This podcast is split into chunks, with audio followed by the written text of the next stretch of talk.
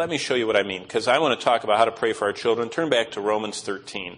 Now, this is when we're going to start really turning to verses. So get your, your uh, pages ready, and I'm going to give you a theology of purity and modesty as it relates to clothing. Now, for some of you, you might not have ever heard this before.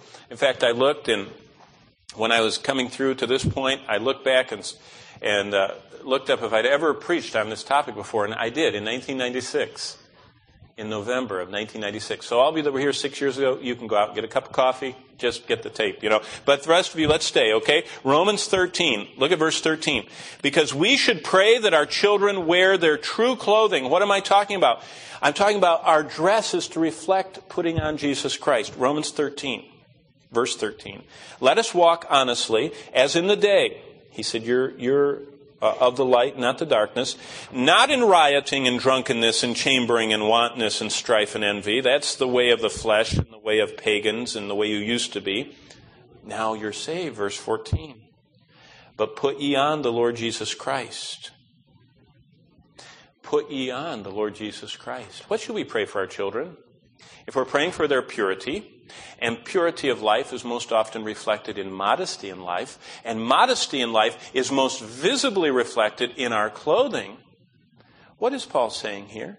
Well, verse 14 put on the Lord Jesus Christ and don't make provision for the flesh to fulfill the lust thereof.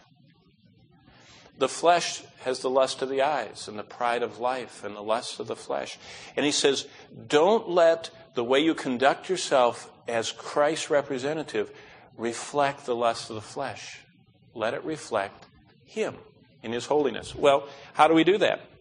How would we teach our children? What does the Bible say about this matter? I mean, does the Bible have a section in here, kind of like the. Uh, I remember when I used to be a, a, salesman for American Home Products in the 80s, and they had a dress code, and they said they followed very much the IBM dress code, you know, dark suit and white shirt and blah, blah, blah.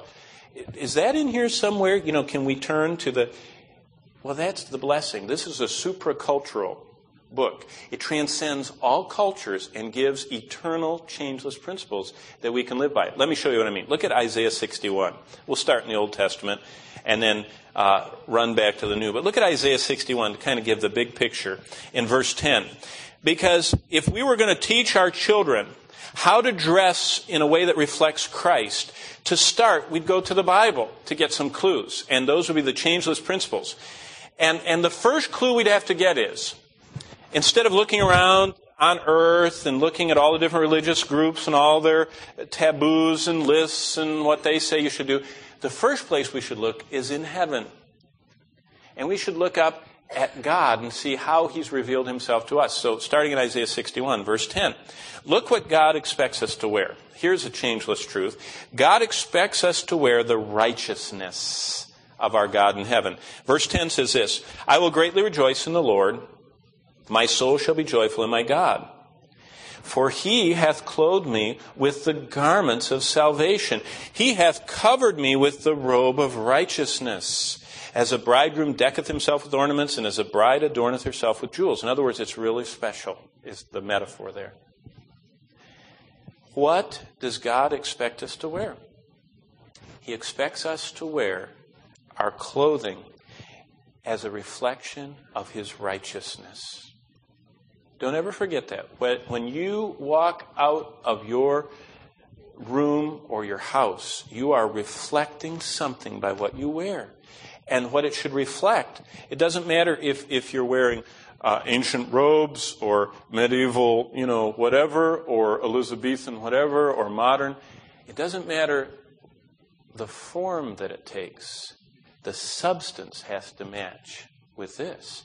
And it says God wants us to wear his righteousness. Okay, how does that apply? Now turn to Mark chapter 16. Because I, I, want you to think about something. Some of you have never thought about this before. I, I might uh, get your thinking stirred up here. Because the Bible does give us some very powerful clues.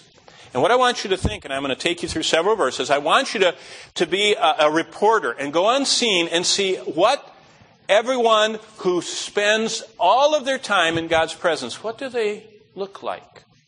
The Bible actually describes how the people closest to God dress. And God has even eternally written that down in His Word. Okay, look at Mark 16 and verse 5. Because God's special representatives, and a few weeks ago I was telling you about how many square miles it takes for all these angels. They stand in concentric circles around the throne, hundreds of millions of them, and it would cover over a third of the state of Oklahoma, just the ones that stand there, not all the ones that are working and ministering to us.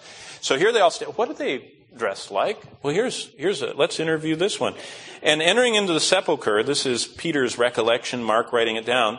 They, that's John and Peter who ran there, uh, uh, and Peter hearing through the words of the women and, and all that, we know the resurrection scene. But look at this. They saw this young man sitting on the right side, clothed in a long white garment. Now, this morning in first service, I said, clothed in a pair of tight red spandex shorts. You know, I, oh, I said, oh, I was reading the wrong version, right? No, no. What, what do the people that, that are constantly facing God and falling down on their faces and worshiping, what do, I mean, why did they put that little detail? Why does it say long and white? Now, this isn't a call for everybody to go out and get a white robe, and I, I, saw enough of those when I was in Los Angeles. They were weird. You know, they wore, they had, they had signs, and it said on the back, the end of the world, and this one, the front sign said, you're going to hell, and they were carrying a sign saying the end of the world, and they were wearing white robes, and we'd see them on the street corners in Los Angeles. And you know what most people thought? You know, they're, whoo, they're gone. Not talking about that. I'm talking about people that are in God's presence. What do God's special representatives wear? They wear what communicates absolute modesty in our minds. No matter how you cut it, a long white robe's pretty modest, okay? But keep going. Turn over to Revelation 1 verse 13. Because there's another thought here. And and the context of this thought is that that Peter told us and, and we covered this a couple weeks ago, that we are a royal priesthood of God. I don't know if you realize that.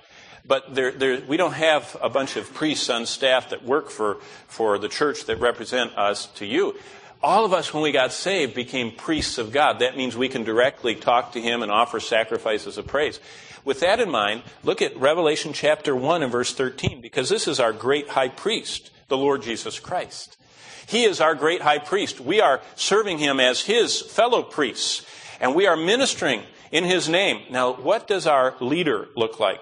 In the midst of the seven candlesticks representing the church, one like unto the Son of Man, that's our risen Savior, clothed with a garment down to the foot, and girt about with a golden girdle. This is a picture of a priest. And when a priest came in, he was so reverently and modestly attired. In fact, read Exodus. It goes on and on and on about what the men were supposed to wear coming into God's presence. Now, does that mean we're all supposed to get golden girdles and wear white robes? No. But Jesus is the great high priest. He is representing us before the Father. What does Jesus look like? What does Jesus wear as a priest? He wears what portrays to us absolute holiness and modesty. I mean, no matter, you can read that word back, that verse backward or forward. That's the only thing that the white thing represents is purity as a priest. Now, look at chapter 7. Chapter 7 of Revelation, just over a few pages. What are we going to wear when God gets to give the standard issue, clothing, and we get to pick up our outfit? What are we going to wear? Interesting thought. I mean, just if your children want to discuss this and teach, what, what are we going to wear? Revelation 7 9. And behold, lo, a great multitude which no one could number of all nations and kindreds and people and tongues stood before the throne, before the Lamb, clothed with white robes. Same outfit. The same outfit we see on everyone that stands in God's presence and everyone that inhabits his holy place reflect the, the robed with righteousness concept that he declares is what he wants from us.